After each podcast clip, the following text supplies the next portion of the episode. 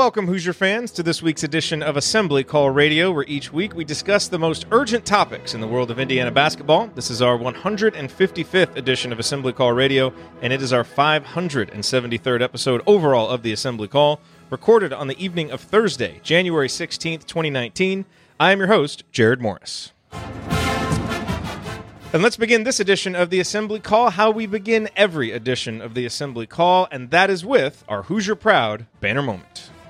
And Indiana is the national champion. When it comes down, Indiana will be champion. Smart takes the shot. Oh, oh, the Hoosiers have won the national championship.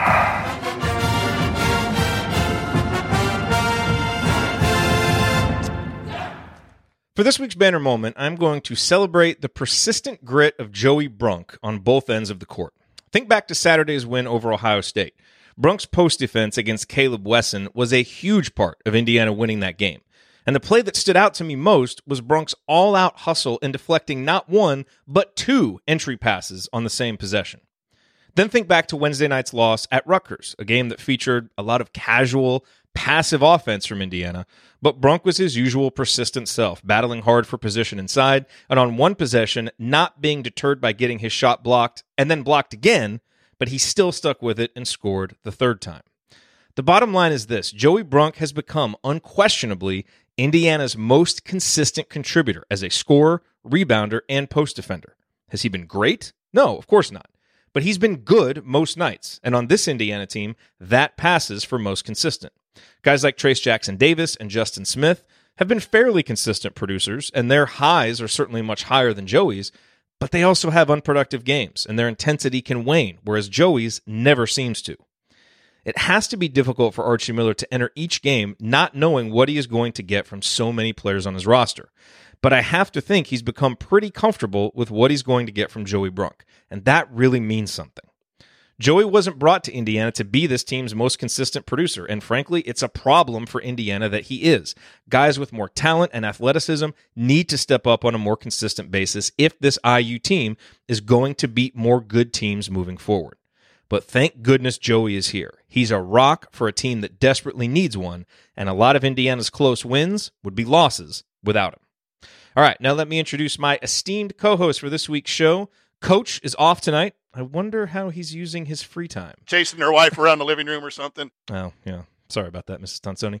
Uh, to my left, he is the Ed Orgeron of Girls U Sports Coaching in Cincinnati, the president emeritus of the Last Good Indiana Shooter fan club, uh, and the world's most fun loving bracketologist. Well, it's been a fun week, Jerod. Let me tell you, this is fun. This kind of game is fun. This was fun. All right. Well, this was fun.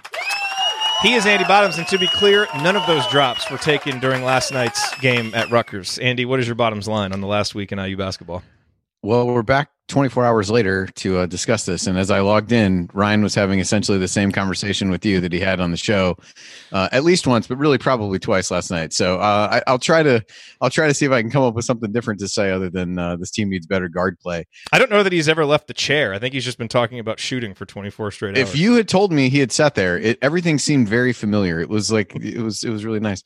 Um, I, I think the the frustrating thing, and I hit on this a little bit in in some of my final thoughts last night is that you, you feel like you tick days off the calendar and the season gets a week older and you don't know anymore what to expect from this team than you did the week before because you you come back off the Northwestern game uh, with a really strong performance against Ohio State. Yes, there were scoring walls and some of the things that we've seen, uh, but there was a different intensity. It felt like and and um, the confidence at times to to really work their way out of some of those uh, some of those slow stretches, and then you see such a slow start uh, against Rutgers. But then you see the fight back, and they they take the lead, and then they give it away by uh, really falling back into bad habits over the last seven ish minutes of the of the first half, and or the and then the first three or four minutes of the second half, and you have a ten minute stretch in the middle of the game where he scored once in you know 16 18 possessions and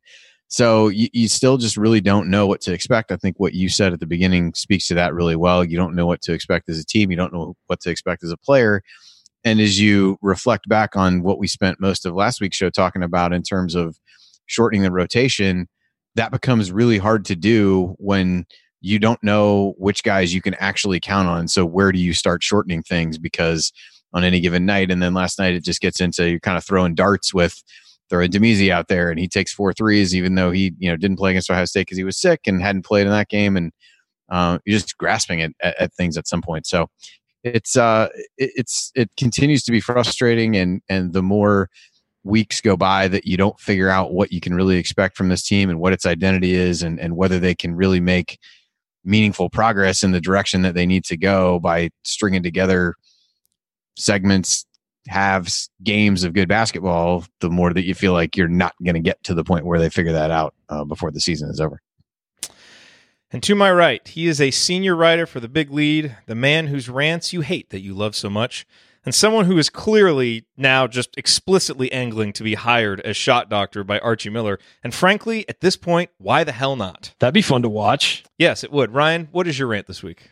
At least it'd be entertaining. Um, but would we look, make more shots?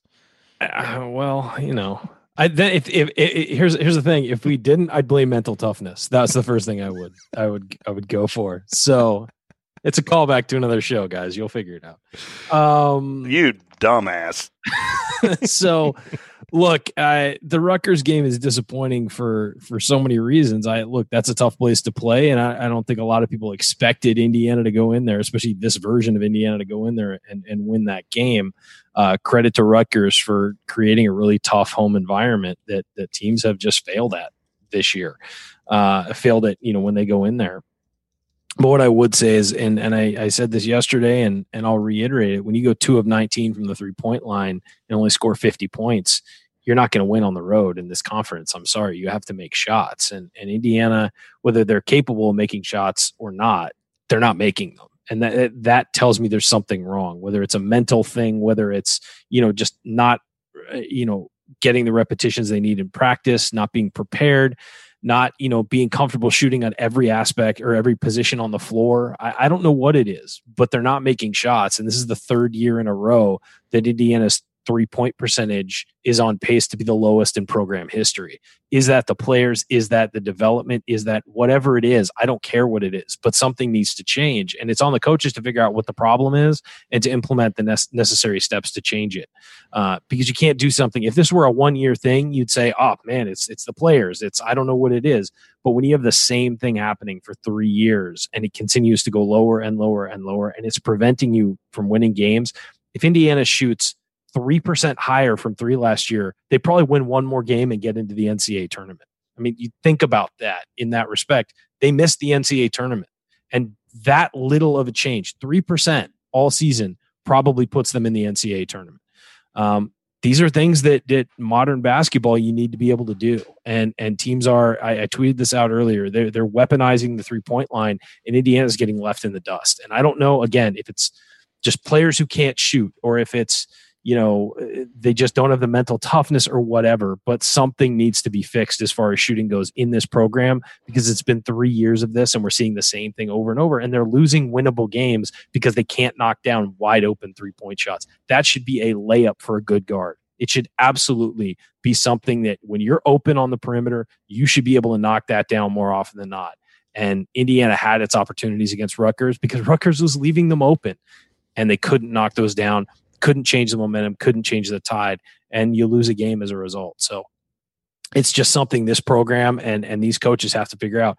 I know there's a lot of people on edge about Archie Miller, you know, with hot seat talk and all that stuff. He's going to be around for a while, guys. Like he's not going anywhere after this year, regardless of what the results of this year are. The way his contract is structured, they're not getting rid of him. He's going to be around, which means that we should encourage this coaching staff to improve the th- the areas it's weakest in instead of just continuing to do the same thing over and over. They need to improve, just like players need to improve, just like players need to develop coaches need to develop and recognize their weaknesses and have an honest conversation with themselves about where their shortcomings are and fix those things. So that's that's where I'm at right now. Uh, I know that was a tough place to play. You get a nine point loss against Rutgers from the outside looking in. You say, okay, you know it's a tough place to play. It's on the road in the Big Ten. It's a loss. They played pretty good defense, but you watch that game and you know there are opportunities to win that game that they just continually fail to win in those positions in those situations, and they need to start doing that. Yep. All right. Well, here's what we are going to talk about this week. We're going to spend a little time looking ahead to IU Nebraska. It's a really, really big game for a lot of reasons, and we will underline those reasons. And then Yes, we're going to talk a little bit more about the shooting, although I promise you that we have a few different angles on that that we haven't hit yet. Uh, and then your questions, which involve a lot of questions about shooting. So, look, it's what's on uh, Indiana fans' minds after watching their team go two for 19, and uh, I don't blame you. So, all of that coming this week on Assembly Call Radio. Uh, before we get to all that, a quick reminder about tickets.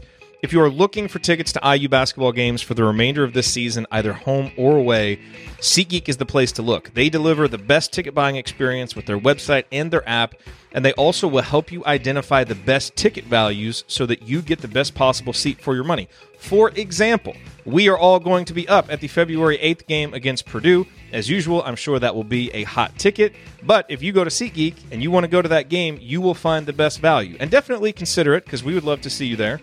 Uh, but even if you don't go to the game and you can be in Bloomington that weekend, we are going to be doing a post game show live from Switchyard Brewery after the IU Purdue game. So definitely come if you can be there. We would love to shake your hand and thank you for being a member of the Assembly Call audience. But getting back to SeatGeek, the best thing is that you get $10 off your first purchase. All you have to do is use the promo code ASSEMBLY. So if you use the URL iutickets.shop, it will take you directly to the IU basketball ticket listing on SeatGeek. All the home games, all the road games are there. That's iutickets.shop, and then use that promo code assembly when you purchase, and you will get $10 off. Okay, uh, let's talk about this Nebraska game coming up on Sunday. Uh, no, Saturday night. Uh, 7 o'clock tip, right? 7 o'clock Eastern tip. Andy? Ryan? Yes, that is believe. correct. I believe. Yes. So the Cornhuskers, obviously, nothing much was expected of them coming into the season. They have lived up to those low expectations, or lived down to them. I guess they are ranked 130th in KenPom right now. But this game is in Lincoln, and it is important to note that Nebraska does have home wins over number 15 Iowa. These are KenPom rankings: number 15 Iowa and number 17 Purdue. So they have beaten top 20 quality teams at home. Uh, Rutgers did win there by 17, but they're usually tough at home. Their home court advantage rating is a 4.0, which for context is tied with Mackey Arena for 24th best in the country, one of the, the KenPom metrics. Assembly Hall is 3.7, which is 68th. So it is a legit home court. They play a lot better there than they do on the road. And you will recall the last time these two teams met, Nebraska took Indiana to overtime. So you know, Andy, as we look at this, obviously, you know, we remember what Nebraska did to Indiana in that first game, really spread Indiana out, uh, you know, and, and, and took advantage of, you know, some things that they saw that Indiana was doing defensively. Um, but what's really important about this game is when you start looking at where the road win's going to come from, even though this is a tough place to play, this is the last game on Indiana's schedule against a team that isn't ranked higher than them in KenPom which doesn't mean that Indiana can't win any of these games, and they will, and they'll do fine at home.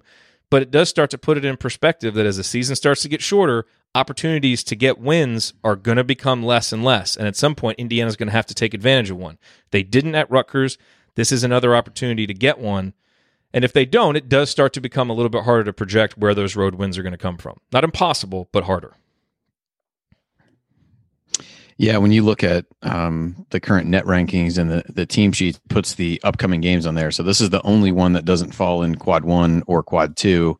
Um, in fact, almost all of the games left fall in quad one. There's three that fall in quad two, and then this is the only one that uh, is outside of that. Everybody else is in the top 41 uh, of the net coming into today that IU plays. Boy, so that's fun to consider, right?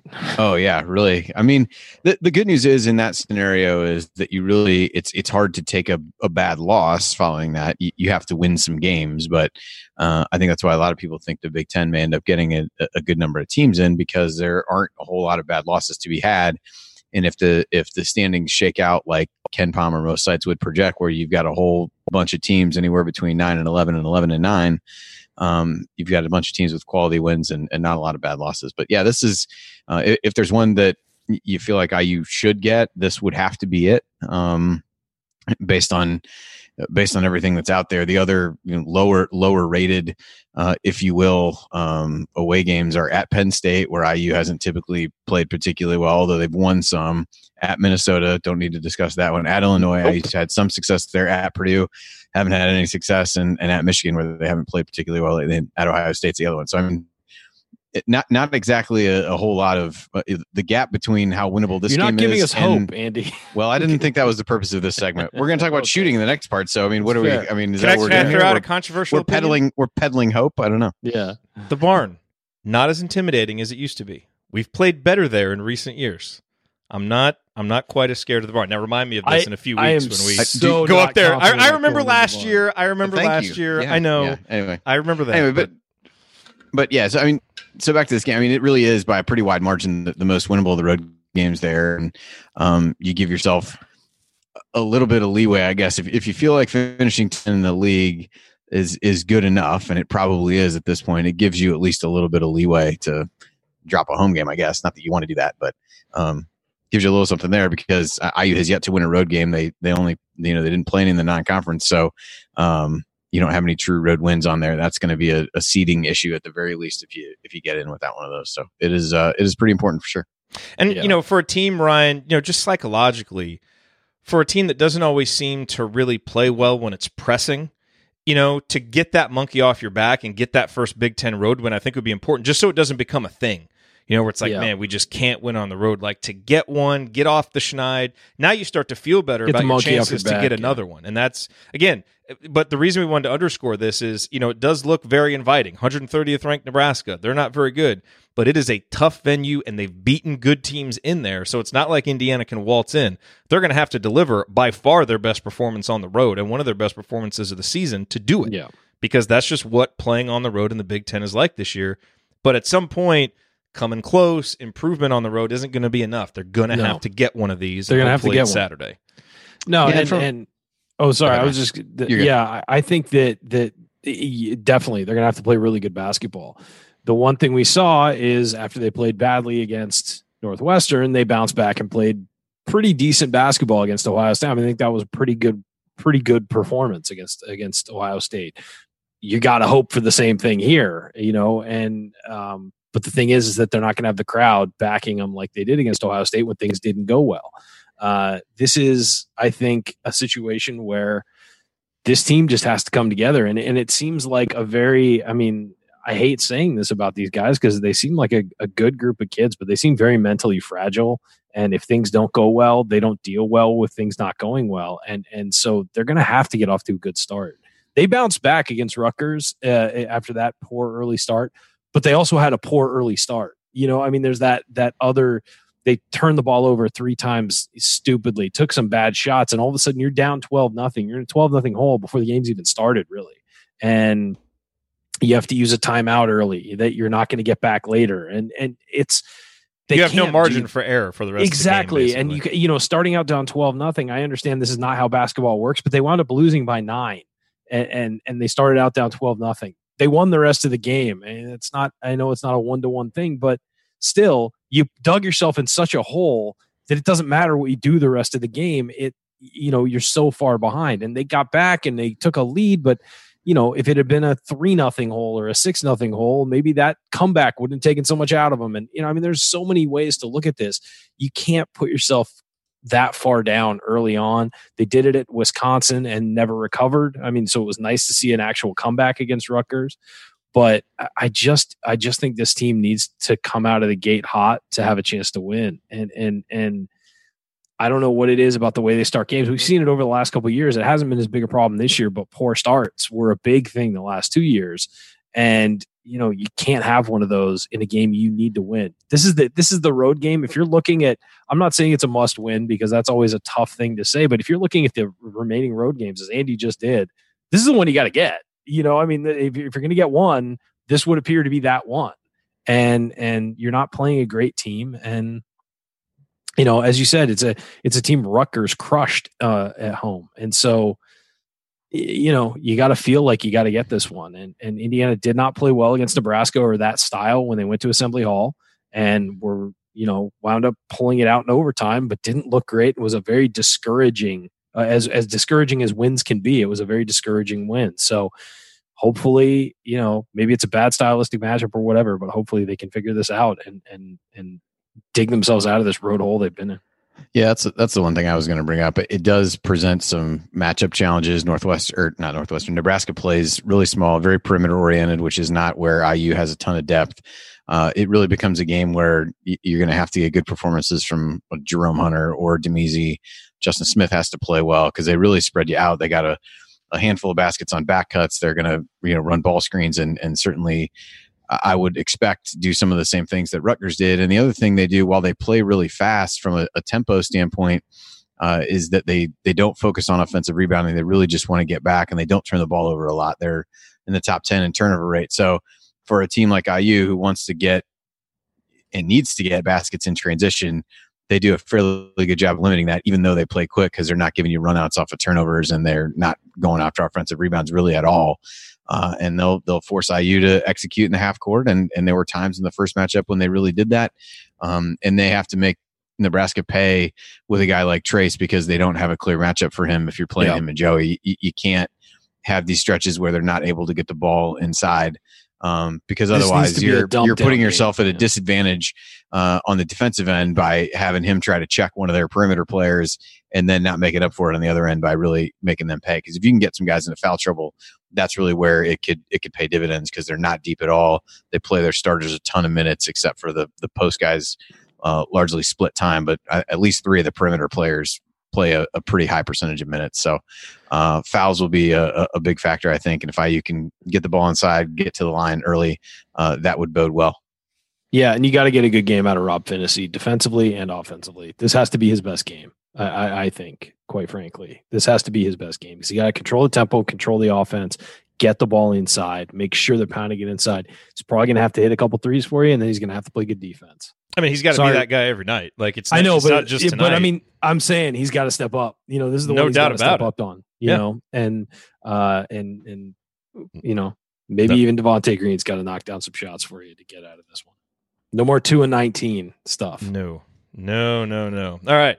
Well, speaking of that, coming up, let's talk about shooting. Why are we not making shots in games? What can be done about it this year?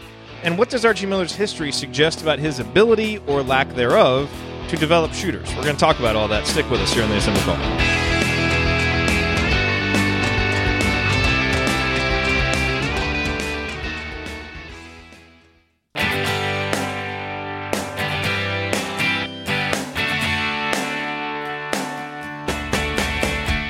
Hi, this is James Blackman Jr.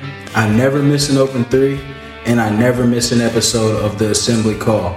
Join Jerod, Andy, Ryan, and Coach after every IU basketball game. Go Hoosiers! Thank you, James. Welcome back to the Assembly Call. You can find all of our content at our website, assemblycall.com. And if you ever want to join the chat mob, chat mobbers. during our unedited live broadcasts or watch those replays and see all the between segment banner, like the story that Ryan just told, which was really entertaining. Uh, check out our YouTube channel, youtube.com slash assembly call. All right, I'm Jerod Morris. I'm here with Ryan Phillips and Andy Bottoms. And we're going to talk about shooting. Now, I want to start this off.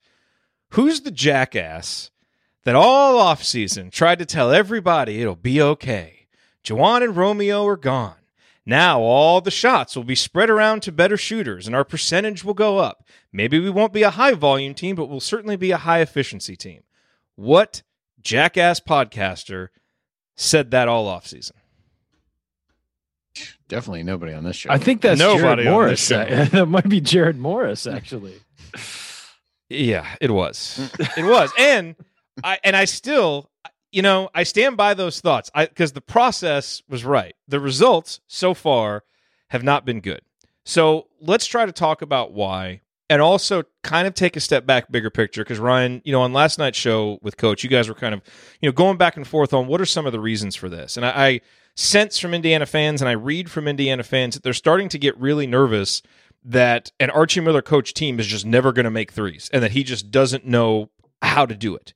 And there's some data that I think will that is relatively persuasive in one direction that we'll get to.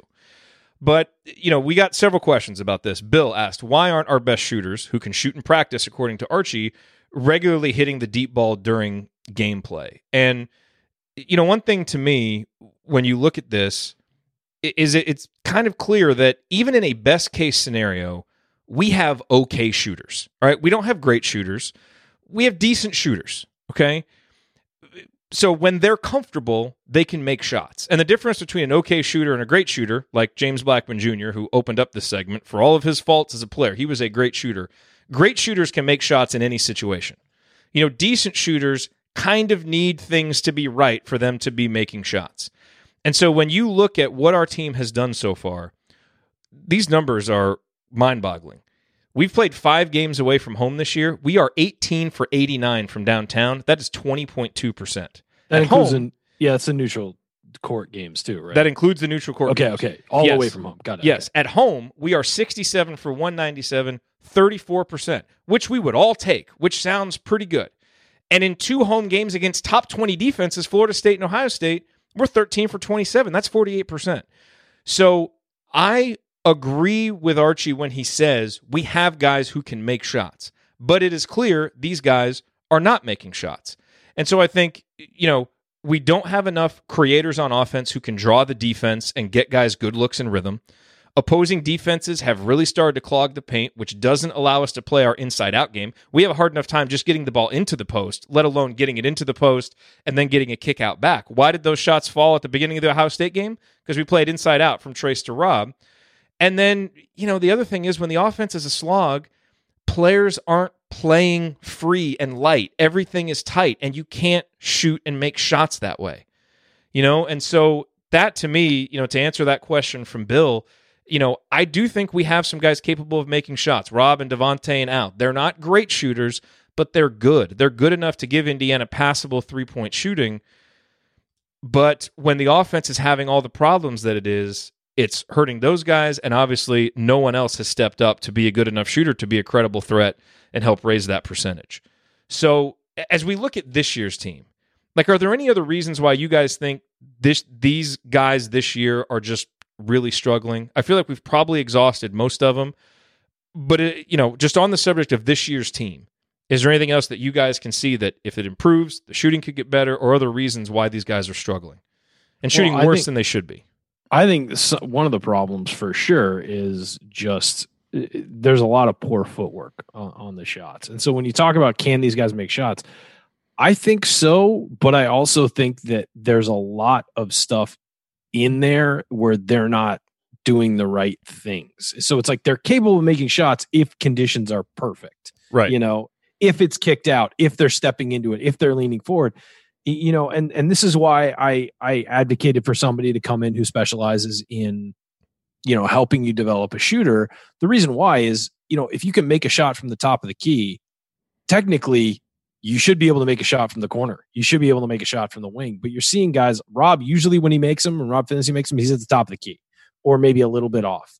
Um, he should be able to make that shot from the corner too. And and the reason that guys shoot differently on different parts of the floor is where they're receiving the pass, how they're receiving the pass. You get a pass from your right from your right side and you catch it and you have to square up, you know, as you're kind of leaning left, having catch the pass and swing through, you got to make sure to square your shoulders and do all those things. And and so I just feel like guys have their spots on the floor, and if they don't get the shot there, it's not going down. And and they they have their these very small comfort zones where it has to be a pass from the inside coming out and shooting it. And it's the shots should kind of be the same no matter where you are on the floor and how you're receiving the pass. It's more about the distance and your release. It shouldn't be about, you know, how you're catching it, where you're catching it, all that. I know all of that plays a factor, but it, you shouldn't have to boil up the exact perfect combination of circumstances to get you to make a shot. Can Rob Phinisee hit a three pointer when he catches it and and steps into it and has that perfect situation? Of course. Can Devonte Green catch and shoot a three? Absolutely, he can. Can uh, Al Durham? Yes. The problem is, it feels like with each of those guys, it has to be a very specific circumstance for them to be in their comfort zone shooting a three. And that's what worries me. These guys need to be developed in a way that where they can make it from everywhere and and know that if you catch it in the corner you got to square your shoulder before you shoot as opposed to swinging through and kind of leaning and leaning back and all that so i don't want to get too technical with it but it's you know it's a situation where they should be able to have the same mechanics no matter where they are on the floor they should be able to have the same follow through regardless of where they are on the floor footwork should be the same and, and that's why i was saying that i thought that they need to bring somebody in so yes, technically they can shoot, but it just feels like you've narrowed the range of, of ways in which they can make them. And that is what's concerning. And the other thing to remember too is Al Devonte and Rob are not the big problem. I mean, they are not what's dragging no, they're down not. the But percentage. they're the ones you rely on, and They- each they each will have games where it's they just- are, and they yeah. were the problem against Rutgers. To be fair, they were the guys taking most For of the sure. shots, and they missed them. But the guys really dragging down the percentage are Damezi and Jerome, who I think combined are shooting like nineteen percent. You know, and Justin Smith, who hasn't developed. So you know, if you can get anything out of those guys, it'll help. And maybe, you know, at some point you start to, you know, like the Rutgers game, give a higher percentage of the shots to the guys who have proven they can make them. But that was just a game with the tough physical defense of Rutgers being on the road. You know, th- those guys do have percentages, but they were built at home, and a lot of it was built against lesser competition. They have yet to prove they can do it away from home, which they need to do. Andy? Yeah, I think this came up on the show last night. I think it was it was uh, it wasn't me. It was Ryan or coach that brought this up. But the part of it is is lineup construction, and not just the fact that you are consistently playing three guys who are or kind of non shooters in in Joey Trayce and and Justin Smith. But it's also that you have these two post players. So when if a guy goes to drive, I mean, nobody nobody on this team is really a guy who's going to make pull up threes or is a good shooter off the dribble. I would imagine the synergy numbers are not good uh, in that in that regard. And so you're really resigned to creating catch and shoot situations, which if you don't get the ball in through the post and can't swing it that way, the only other way that you can really do that is by getting people to drive. Well, if you drive, there's built-in help in the lane. Nobody has to help off of the shooter anyway, even if they really respected the shooter, because there's already two guys right in the lane uh, that are guarding Trayce and and and Joey or or some combination thereof. So I think it just becomes you can't create any space that way. And there was a play in I think it was the Ohio State game. Justin almost drove kind of horizontally across the court and actually dribbled almost toward I think it was Rob who made the shot. And Rob's guy helped off of him and he relocated. It, it, uh, it's not necessarily something I think you can do a ton of, but to try to get somebody downhill to think you're going to pitch it back out to somebody or throw it to somebody in the corner like that's just not happening because nobody has to help off those shooters because you've got you've got you know two defenders at minimum already right in the lane so I, I don't know how you change some of that stuff it really has to become screening at that point where you're able to get guys open off of, and catch and shoot off of screens because driving and kicking and really getting the ball into the post is not the way they're able to create shots but you also have guys who, as you said, aren't necessarily great creators for others, and they certainly aren't guys that can create their own shots. Yeah. Devonte at times will attempt to do that um, with mixed results, obviously, uh, but uh, you know, really, otherwise, that they're not they're not dribbling to look to create shots for themselves, and they're not really functioning in a way that the dribbling creates shots for others either. So, coach makes a good point in the chat. He said the one thing I would do if I was ever head coach again is let guys play free on offense. Give me defense and then go and shoot. Freedom allows for confidence. And I do, I do think this team feels overcoached. We've talked about, you know, talked about this, especially offensively, overcoached, tight. You know, they just, it's like they're not playing basketball. They're trying to like do what is you know these a mechanical yeah thing, yeah, yeah. me- this mechanical offense Yeah, it's like you're Which- checking the box of like I did this, yeah so now I move on to the next thing. It's not a to do list. It's a yeah it's know, like it should be station to kind station of offense yeah. Yeah. and except for the fact when it when they go to the check mark where it says throw it into the post no matter what and then they just don't do that that we need to get a little better at but um you know i think this do- and a lot of indiana fans see this indiana fans know what good offense looks like and i think this leads to people After starting so many years, how do they? It's, Well- just kidding. I'm just well, kidding. you know, but uh, this does lead, I think, to Indiana fans getting a little bit nervous. Like, is this how it's always going to be if Archie Miller's our Yeah. coach? Can Archie Miller coach three point shooting? Does he realize that the game has changed? Can he coach shooters? And so, you know, we know what his track record is at Indiana, and it's not good. But uh, you know, I did want to go back and just see what happened at Dayton. Like, there is there something that happened at Dayton where obviously they had some success that would be instructive. And, you know, I wasn't sure what I would find, although we have talked about the three point numbers before, Ryan. You know, three of his six seasons at Dayton, they shot 37.7% or better. Like, how insane does that number look after the last few seasons? 37%. In each of those seasons, it was 54th or better in the country. So it was, you know, essentially, it was it was really, really good. Not this- quite elite, but really, really if this good. team if this team was top 100 in the country in three point shooting, we'd be looking at a top five in the Big Ten potentially. yeah, like, top 150. Shoot. I mean, Yeah. I mean, because because of the, the, the other boxes checks, like Yeah. you look at the defense, the defense has clearly gotten better, and Yes. they've got such a force inside. If they could hit shots, it would change. You know, it's, Yes, and you know they were decent in volume. This you know his Indiana program hasn't taken many threes at Dayton. Five of the six seasons they were average or above in three points attempted. So they utilized the three point shot at Dayton. Now, why was that? You know, well they had a lot of different guys who could create, played a smaller lineup, had a guy like Scoochie Smith that could direct the offense. These are things he hasn't had yet at Indiana. The other question that we've talked about is Does this guy have any clue how to develop a shooter? Because no one seems like they've gotten better, and this is coming on the heels of a program where that you know was obviously very important under the previous coach. Well, you know, you look at some of the most important guys Archie had at Dayton. Devin Oliver went from 21.2% as a sophomore to 40% as a senior. Scoochie Smith started out 27% as a freshman, was 38% every single year after that. Really like absurdly consistent. Big Kyle jump, Davis, yeah. 16.7% as a freshman uh, to 29.7%. Uh, that was actually 39.7% as a senior. It was a typo. Uh, Jordan Sibert and Charles Cooke transferred. Both guys saw their percentages jump eight to nine percentage points. So there were only a couple of guys in his history at Dayton of guys that were in his program for you know several years that were you know moderate volume three point shooters that didn't get better. Now, again, part of that I think is because the offense was constructed differently and it was more conducive to kind of playing a style that's going to lead to three pointers. But clearly, guys got better. So I don't know if there was an assistant, you know, not named Tom Ostrom that was on that staff that didn't come over. If there's just something with the guys that he inherited, you know, and look, Al Durham has improved, you know, and Devonte Green has basically stayed about the same, you know, but it's some of the younger guys that we haven't seen that development from. So I say this simply to say I don't think Archie Miller got this job and got to this point not knowing how to develop shooting.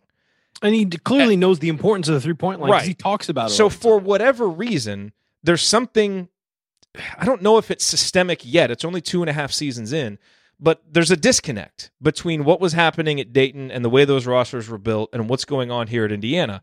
Maybe it's something that will cycle out, you know, after you know a couple more years when he's had his chance, but he also doesn't have a great track rec- track record yet of bringing in new shooters.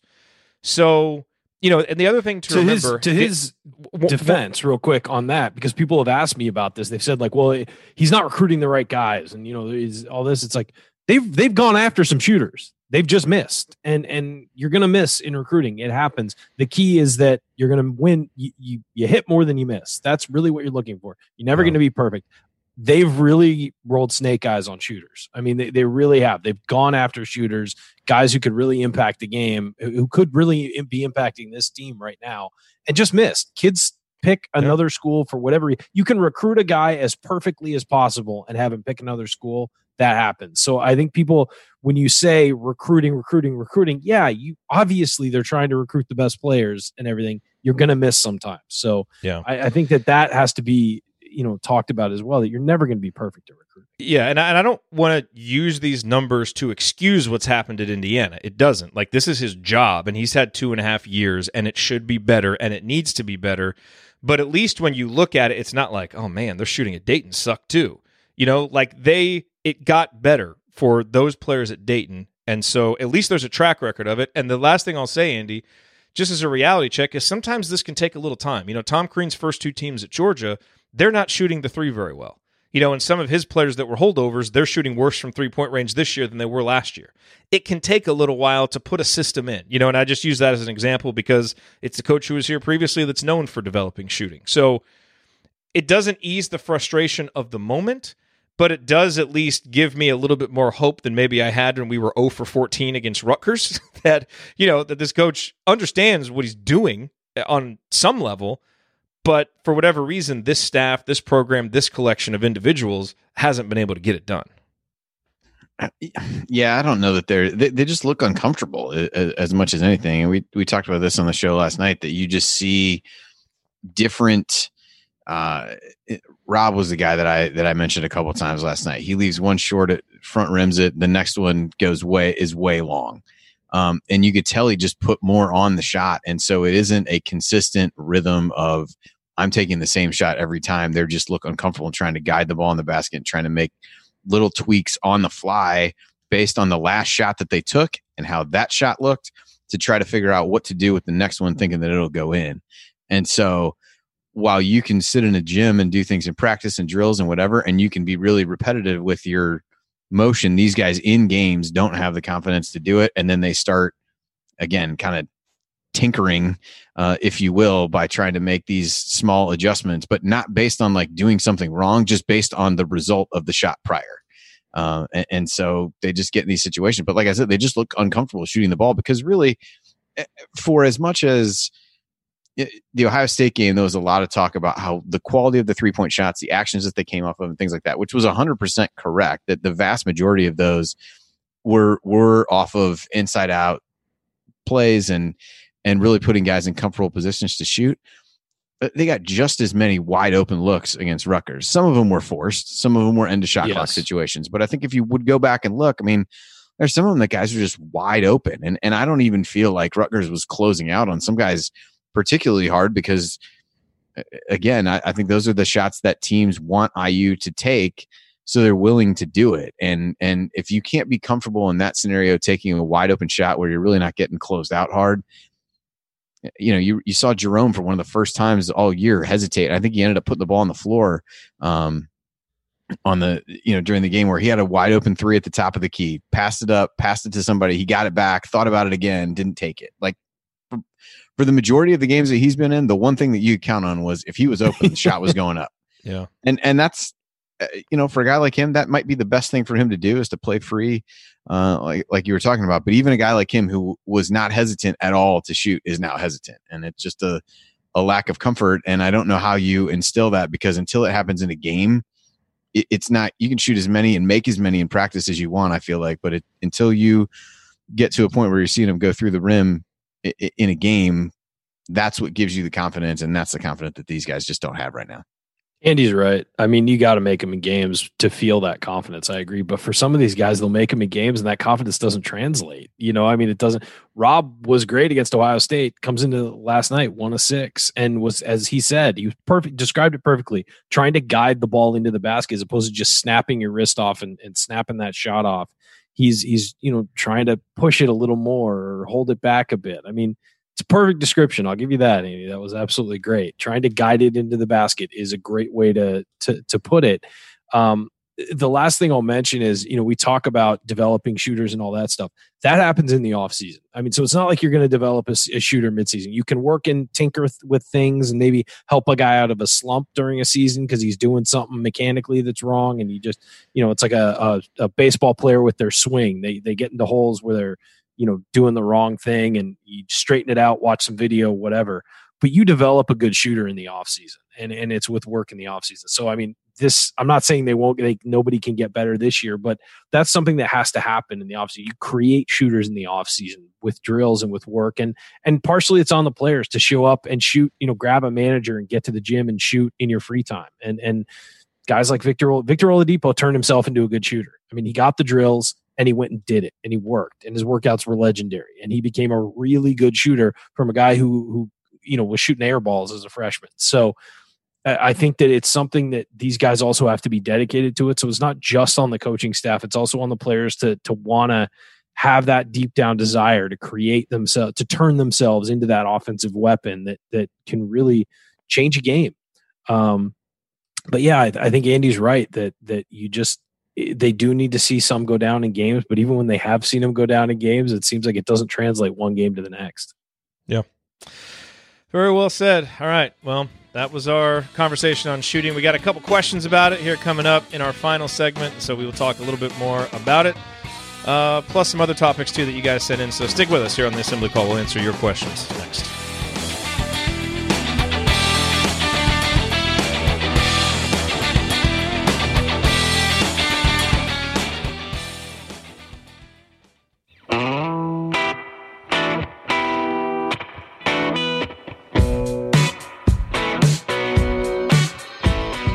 Ethan Happ, and I never listen to the assembly call, especially the episodes that Ryan is on. Well, sorry, Ethan. Ryan is here tonight. You are listening to the Assembly Call. I'm Jerod Morris here with Ryan Phillips and Andy Bottoms. Remember that you need to be subscribed to our email newsletter. We send out a weekly IU news roundup even during the offseason, and after every game, we send out a detailed post-game analysis. Just text IU to 66866 or go to Assembly Call to get that.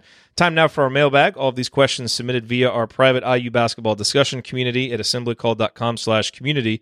Uh, and just kind of piggybacking on that last segment, uh, Phil wants to know: Does the next recruiting class have a shooter slash scorer? And we've gone through this before, Andy. But you know, Trey Galloway, known as kind of an okay shooter, but is having some you know some issues with his wrists uh, again this season that are a little bit worrisome. But he kind of projects as an okay shooter. Anthony Leal, known as a good shooter, but I would say more Robert Johnson than James Blackmon Jr. Like more good to really good, not that elite type guy. Um, but yeah, I think he has the certainly good. potential. I, I think he has the potential, if developed properly, to get to that sort of. Uh, I don't know about elite, but he has. Yeah, he's just, he- he's not that guy yet. He's not Hulls or Blackmon, Right. But he's right. he's- no, he has the chance to get to get to be a really, Yeah. really good, consistent shooter. I think. And and Jordan Geronimo, you know, he's a solid shooter with potential. Has good form and release.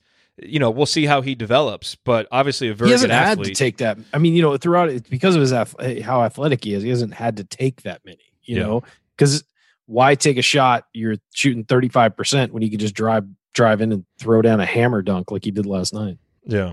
Andy, do you have any thoughts on these gentlemen?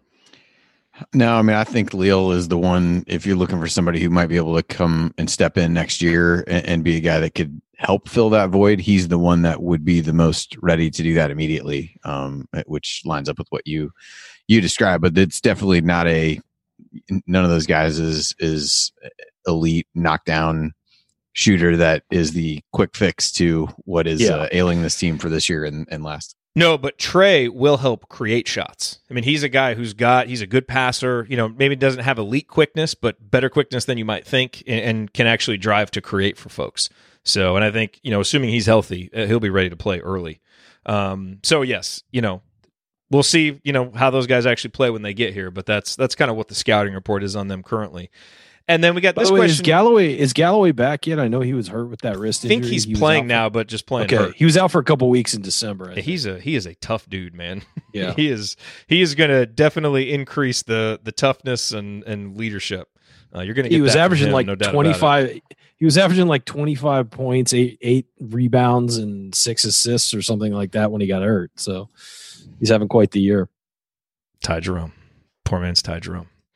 Uh, this question from Lee: uh, Would severely lowering our expectations for the team help our perceptions about them? I don't think so, but I invite your comments. This has been a long three years. Uh, Andy, I would just say quickly, no. But I guess it depends on what your expectations were. My expectations for this team were, you know, compete sixth, seventh, somewhere, you know, fifth, maybe in the Big Ten, just depending on how those records fall out, and make the NCAA tournament. That to me was the bar. I think that should still be the bar. And I think if your expectations are much, much higher than that, then maybe you need to reset them. But I think if you have those expectations, those abso- absolutely should stay, and this team should be measured against them. Yeah, I, I would agree with you. I, I felt like competing for an NCAA tournament spot was the expectation for this year, given what was lost, the new guys coming in trying to trying to figure all that out. So I would agree that if if expectations were higher than that, and even if they they rose higher than that based on the way that this season started, um, I think that's probably an, an expectation issue. But otherwise, yeah, I don't I don't think you move the the goalpost on yourself to make yourself feel better that um, things aren't as as as bad as they seem uh, because what you ultimately want to see is the growth and the laying of the foundation of the effort and and what's kind of required on a night in and night out basis and i think that's what's frustrating to people is that you still don't know what the identity of this team is going to be and and you can't count on the the requisite level of effort and, and hustle from experienced guys on a night in and night out basis and i think that's what's frustrating and that to me should always be the expectation regardless of what that leads to from a, a postseason perspective Ryan, are you are you lowering expectations? No, I I think that the expectations at Indiana can you can't lower them. I, I mean, there's there's a you know you expect a down year sometimes if you have a big senior class that all or you know big senior class plus a a leader who who goes pro. I mean, you have to adjust down what you expect, but it needs to be consistent expectations every year. And and I think that we've all sort of set like the baseline for Indiana is top four in the Big Ten every year. That's what we want to see. Is is it, at least maybe if you finish fifth, you finish fifth. But you know you're aiming for top four in the Big Ten and Sweet Sixteen berth. And and and after that, great. Whatever happens, happens. But you need to be those consistent expectations. So I, I haven't lowered expectations. It's just it's hard to watch a team fail the same way every single time and not get better. Yep. That's it. We're done. No more questions. All right, ladies and gentlemen, that is going to have to do it for us on this week's episode of the Assembly Call. If you want to see us do the show live, join us at assemblycall.com on Thursday nights for the live broadcast of our Assembly Call radio recording. And don't forget to go to assemblycall.com or text IU to 66866 to join our free email newsletter. Special thanks to Bob Thompson for producing a lot of the music that you hear on the show, and thank you for listening. We will talk to you again Saturday night after IU Nebraska. Until then, Take it from me, Robert Johnson. Keep your elbows in and your eyes on the rim. And go Hoosiers. Thank everybody for coming out. All right, I got to get out of here, folks. Thank you. Here I come, Mrs. Stansoni. Feels so bad for Mrs. Donzoni tonight. Coach isn't here. He's been in the chat though. Mm-hmm. He's Oh, his okay. his whereabouts are accounted for. Well, he's got a smartphone. He can run around and chase her with the with texting. Oh man. yeah. Now, what I will say, you might lower your projections. Like watching the team play may harm your confidence to the point where you don't think they're going to make the tournament. But the expectations, the standard has to be there. Um, but I don't, you know, I don't buy. You know, I'll, I'll see this. I, you know, I got into a conversation with some people about the Rutgers game where it's like, look, there's a path to lose this game and feel all right about it if a few certain things happen. Well, I don't think those things happened. But, you know, if you really compete, you're there at the end of the game, you play well, you see some progress. And it's like, you know, it, you know, being being happy with a loss like should never be a thing for an Indiana fan. It's like, okay, well, there's a difference between being happy with a loss and being okay with it. It's like you gotta. I know that we still want to hang on to like you know we measure things by national championships, and certainly that has to be the path and the ultimate goal. But you also have to kind of meet the team where it's at. Otherwise, just check out until they're projected to be like a top five team. You know, so I mean, I think you got to be fair with what expectations you put on this team, so you don't drive yourself insane, and so you don't hop on Twitter after a loss and go apoplectic just because they lost a game. But you know, if you have a fair standard, a fair expectation for them, then hold them to it. I think just make sure that it's an actual fair expectation for what this particular team can do, and then in the offseason, let's reassess whether the program is still on the right trajectory. That's how I look at it, anyway. That's fair. I mean, Thank you. That was that was a Andy? very very mild endorsement of my idea. Andy, are you? Uh, wow. that's fair. Uh, what do What do you want? What do you want me to throw a party over here? Because you.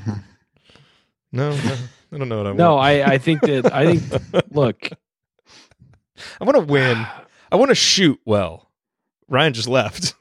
Yeah. That's what you get. Okay, Shamed him into well. leaving. Okay. Who knew? Who knew that was all it took? All wow. these years. right. All these years. That seemed fairly innocuous compared to the kinds of stuff we usually give him a hard time about. You know, we have to let him back in. Like when he comes, I have to promote him to panelist. So we could just do the rest of Mm. this ourselves.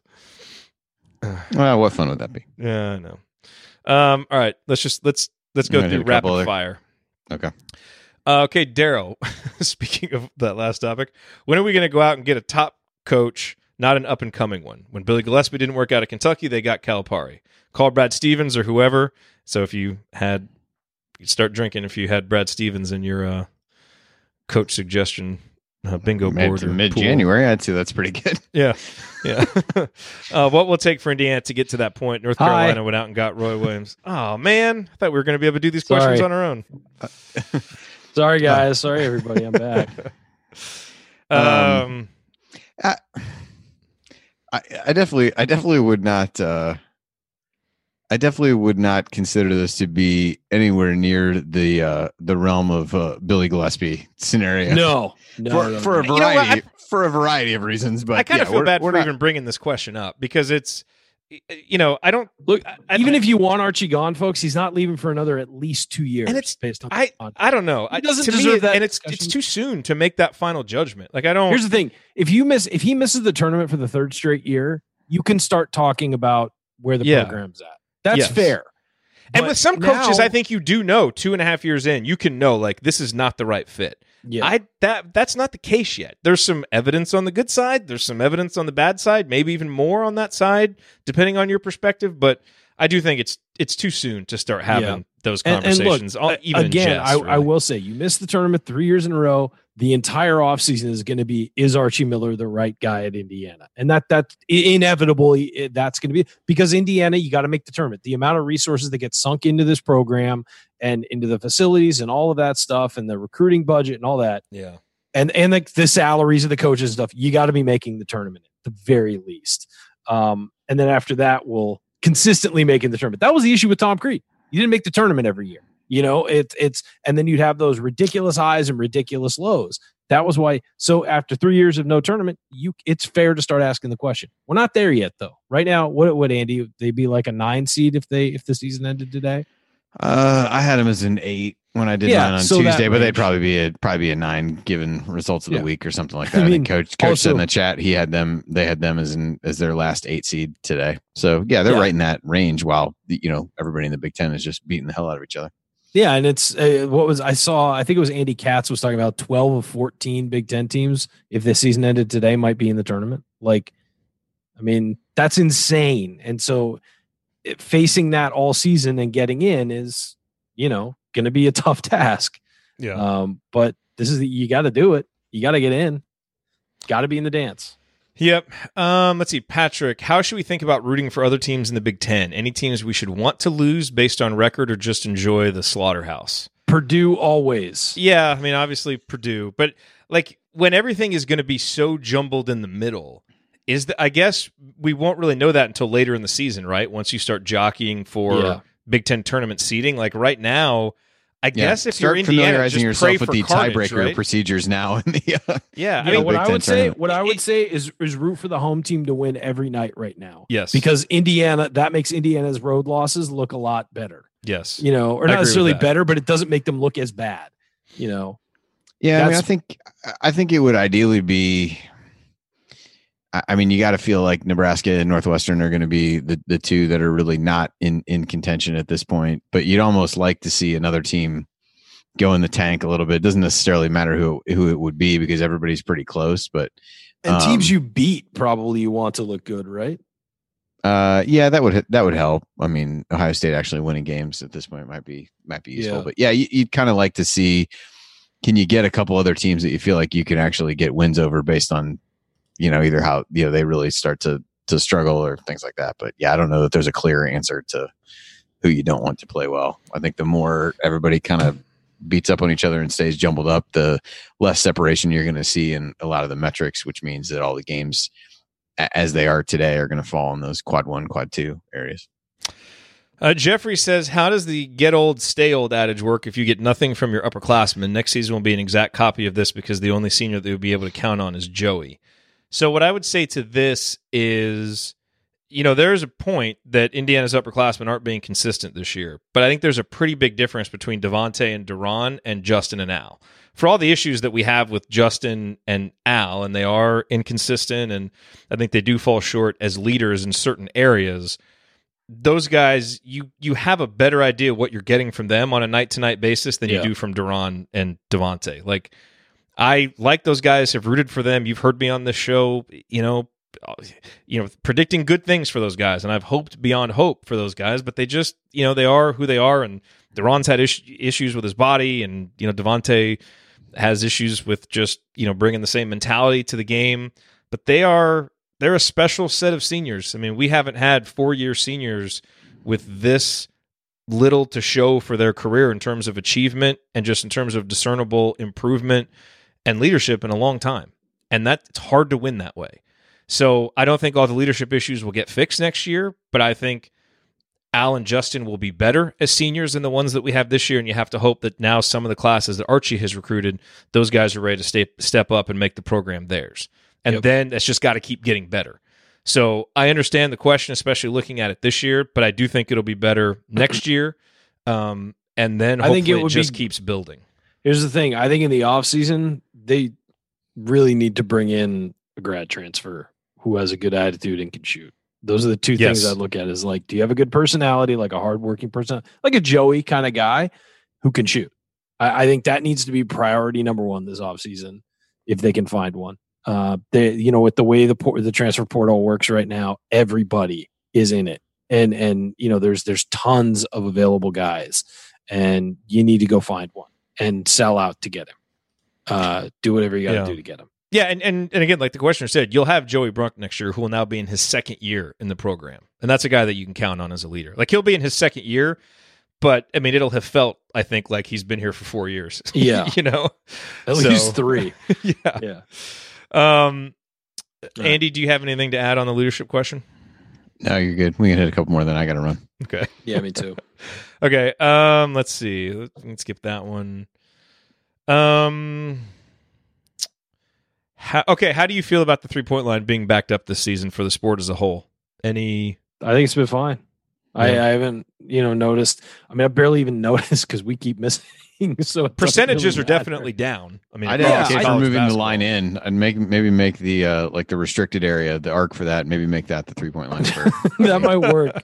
Trayce Jackson Davis lead the nation in three point percentage. The, would the be- charge circle is the three point line now. Yeah. Yes. No, I, I think it's just, I think just it's for been- us though, not for everyone, just for us. We said we thought numbers would be down a little bit, but guess what? Guys are going to adjust to it. They adjust to the NBA line when they go to the pros. I mean, they're going to adjust to it, and it'll be fine.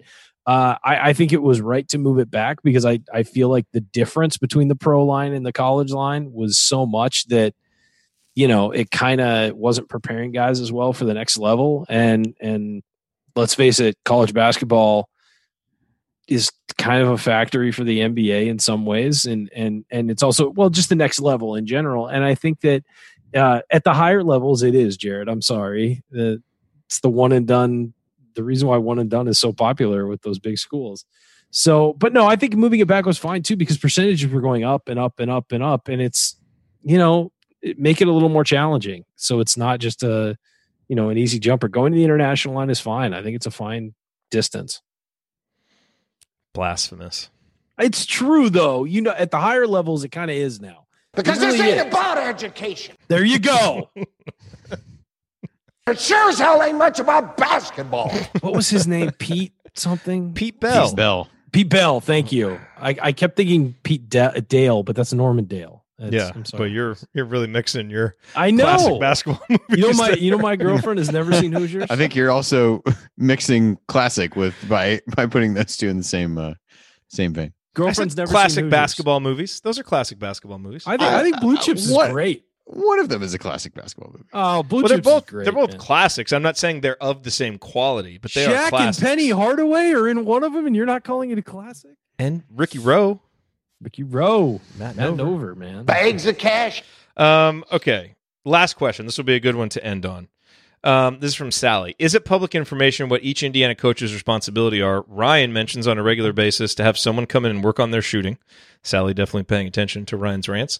There are rules on who can have contact with the player, so who do you fire in order to bring someone new in? Sally's Sally's ready for blood here. She says, better not be Coach Roberts. Sally's ready to see heads roll. two one two for Coach, nineteen. coach is going to Sally- riot if they uh, if they if Roberts would be the one to go. No. Yeah, we can't No, have that. Look, it, it- there are limits and stuff like that, but there's also support staff on staff that can work with players in off hours and things like that. There are official practice restrictions, but I mean, there's support staff, there's managers, there's whatever. It, you know, if guys come in and are given a program to work on their shot and actually stick to it, you know, like they don't have to have the coach right there. Now, look, the coach can uh, having a coach present helps but you know having a program you know bringing in video of your workout and showing it to the coach be like what's wrong? You know what can we do? I mean there's ways to do it and and other other schools don't a lot of other schools don't struggle with this program with this, problem. So you have to understand that look maybe it's the players and they're just not good shooters whatever but when you're consistently seeing it over three years that nobody is standing out as a good knockdown shooter at indiana it tends to tell me that something there it, just by the body of evidence something there is is wrong Yeah. and, and not being addressed. And maybe it's that in the first two years they had to work on defense so much because they're installing this different system. These guys don't know and all this with the pack line and, and changing that up. Then you got to focus on running offense as well because it's a brand new system and it's so different from what they had previously and all that that maybe there just wasn't enough time for individual development. I don't know but player development to me is as important as recruiting because look, you're not always going to get the five star ready made product recruit. You're going to get guys who you need to help reach their potential. And so player development has to be a huge part of a program. And it's not just about building their bodies and making them stronger and uh, leaner and making sure they're eating right and all that. That's a huge part of it.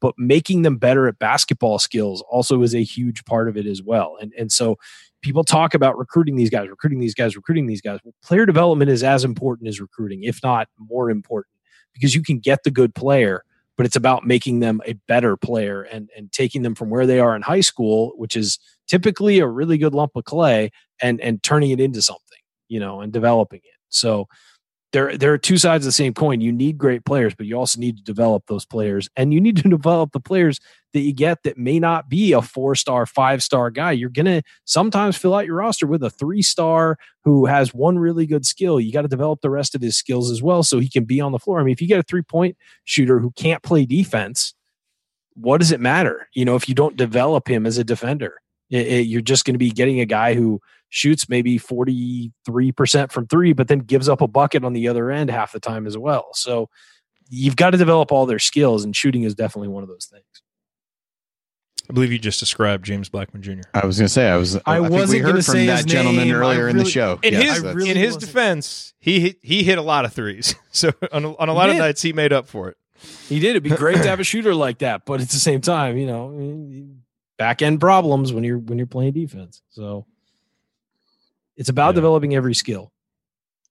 yeah, I don't. I don't know the answer to the first part of her question in terms of who's really tasked with. I don't uh, know either. Well, More here, here's what we do know is that when they first constructed the staff, Ed Schilling was the guy who was the player development guy, and that was kind of his thing. You know, Bruiser Flint more, I think, of a defensive type guy. Yeah. Obviously, you know, the recruiting connections out east, which haven't really, you know, kind of borne fruit or, yet.